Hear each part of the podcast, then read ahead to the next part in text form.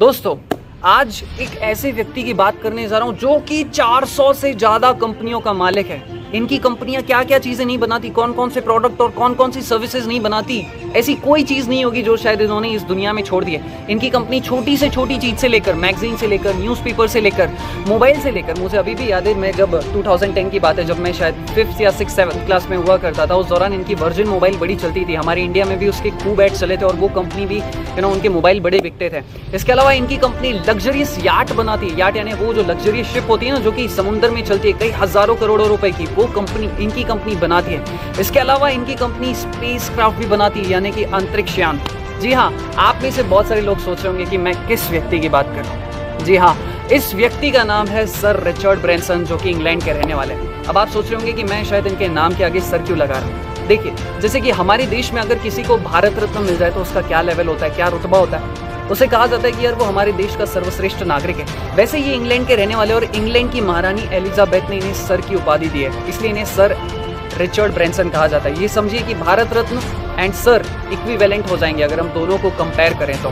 तो ये बड़े महान शख्सियत है। इन्हें दुनिया का सबसे रिवॉल्यूशनरी पर्सन में से एक गिना जाता है। अरबपतियों में से एक। और दोस्तों ये फ़िलहाल चर्चा में चर्चा में इसलिए क्योंकि ये स्पेस में ट्रेवल करने के लिए जा रहे हैं। बिल्कुल जैसे जेफ बेंजोस जा रहे हैं ट्रेवल पर वैसे ही ये भी स्पेस के ट्रेवल करने के लिए जा रहे हैं। सो so, आज ये जो वीडियो है ये जो पॉडकास्ट है ये बहुत ही अमेजिंग होने वाला है। इस पॉडकास्ट में मैं आपके साथ शेयर करने जा रहा हूँ इनके सक्सेस के मूल मंत्र।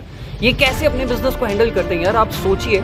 मुझे जब मैंने दो तीन साल पहले Richard Branson sir Richard Branson के बारे में पढ़ा था तो मैं हैरान हो गया कि यार कोई व्यक्ति कितनी कंपनियों का मालिक हो सकता है? पाँच, तीन, चार, पाँच छः दस, बीस, तीस और बस, इससे ज़्यादा कितना हैंडल करेगा?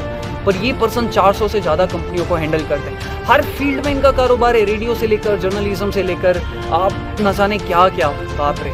सो आज इनकी ज़िंदगी के कुछ खास सक्सेस के मूल मंत्र शेयर करने जा रहा हूँ, जो कि इन्होंने अलग अलग प्लेटफॉर्म्स पर अलग अलग यू नो न्यूज़ चैनल पर अलग अलग जगह पर स्पीचेस देकर दिए थे। तो मैंने उन सबको इकट्ठा किया एंड वो सब कुछ मैं आपके सामने शेयर करने जा रहा हूँ। सो ये वीडियो ये पॉडकास्ट बहुत ही अमेजिंग है। आई जस्ट वॉन्ट कि आप लास्ट तक ज़रूर देखना। मिस बिल्कुल नहीं कीजिएगा।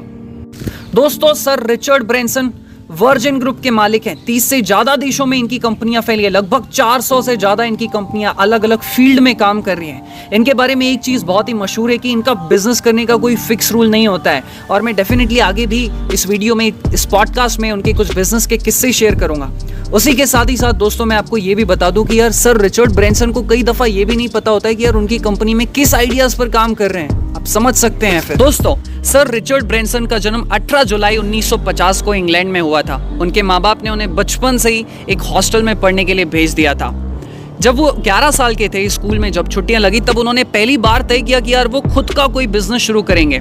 और इसमें उनका साथ दिया उनके दोस्त निक पॉवेल ने। दोनों ने तय किया कि यार बजरीगार जो कि एक छोटे पंछी होते हैं, उनकी ब्रीडिंग का व्यापार किया जाए। और इसके लिए उनके पिता एडवर्ड जेम्स ब्रेंसन ने दोनों बच्चों के लिए एक बड़ा पिंजरा तैयार करके दे दिया।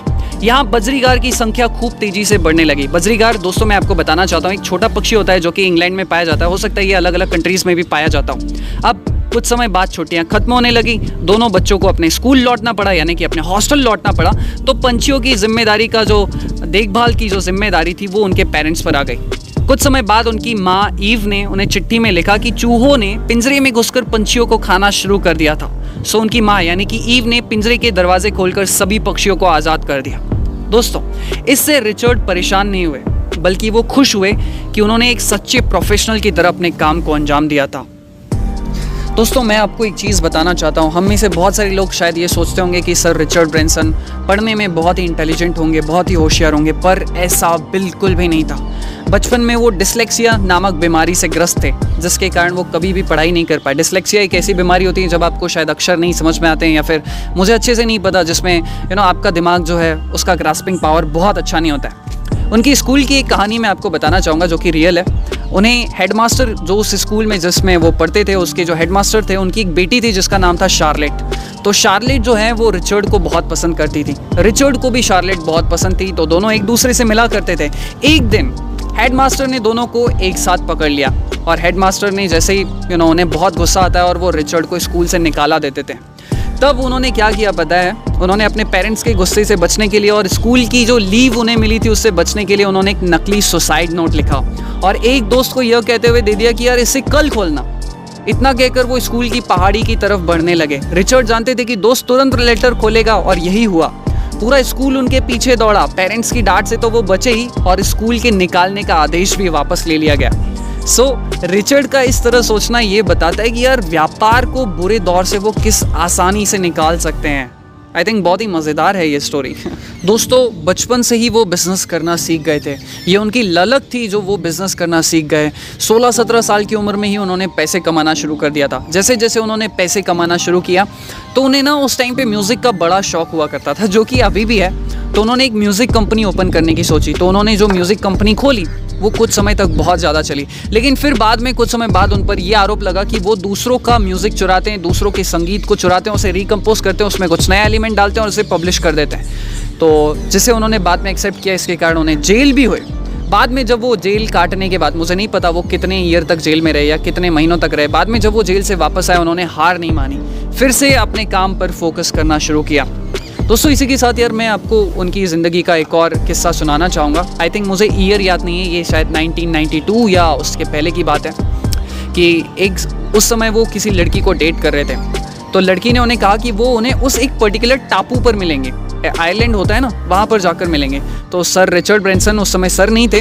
तो रिचर्ड ब्रेंसन ने क्या किया कि एक प्लेन को बुक करा लिया। प्लेन में और भी बहुत सारे लोग जाने वाले थे। तो उन्हें पता चलता है कि यार एंड टाइम पर जैसे ही वो वहाँ पर पहुँचते हैं तो पता चलता है कि यार प्लेन कैंसिल हो गया। और कोई टिकट भी अवेलेबल नहीं है और कोई दूसरा प्लेन भी शायद वहाँ जाने को तैयार नहीं है। तो सर रिचर्ड ब्रेंसन सोचे कि अरे यार, अब मैं क्या करूँगा? मेरी डेट तो यू नो वेस्ट हो जाएगी, वो लड़की तो हाथ से चली जाएगी।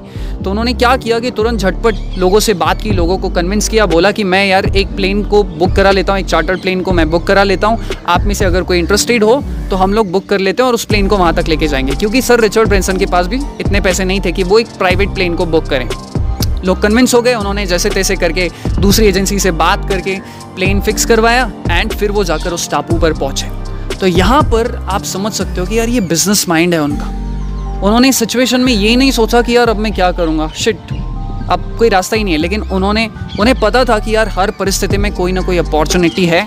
अगर हम थोड़ा सोचें अगर अपने माइंड को प्रेशराइज करें तो हम इस स्थिति से भी उबर सकते हैं। ये चीज़ हमें हमेशा ध्यान रखनी चाहिए।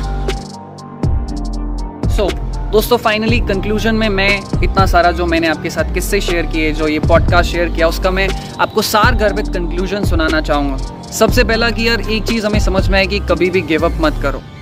सिचुएशन चाहे कैसी भी हो अपॉर्चुनिटी हमारे पास हमेशा अवेलेबल है और उसका सदुपयोग करो।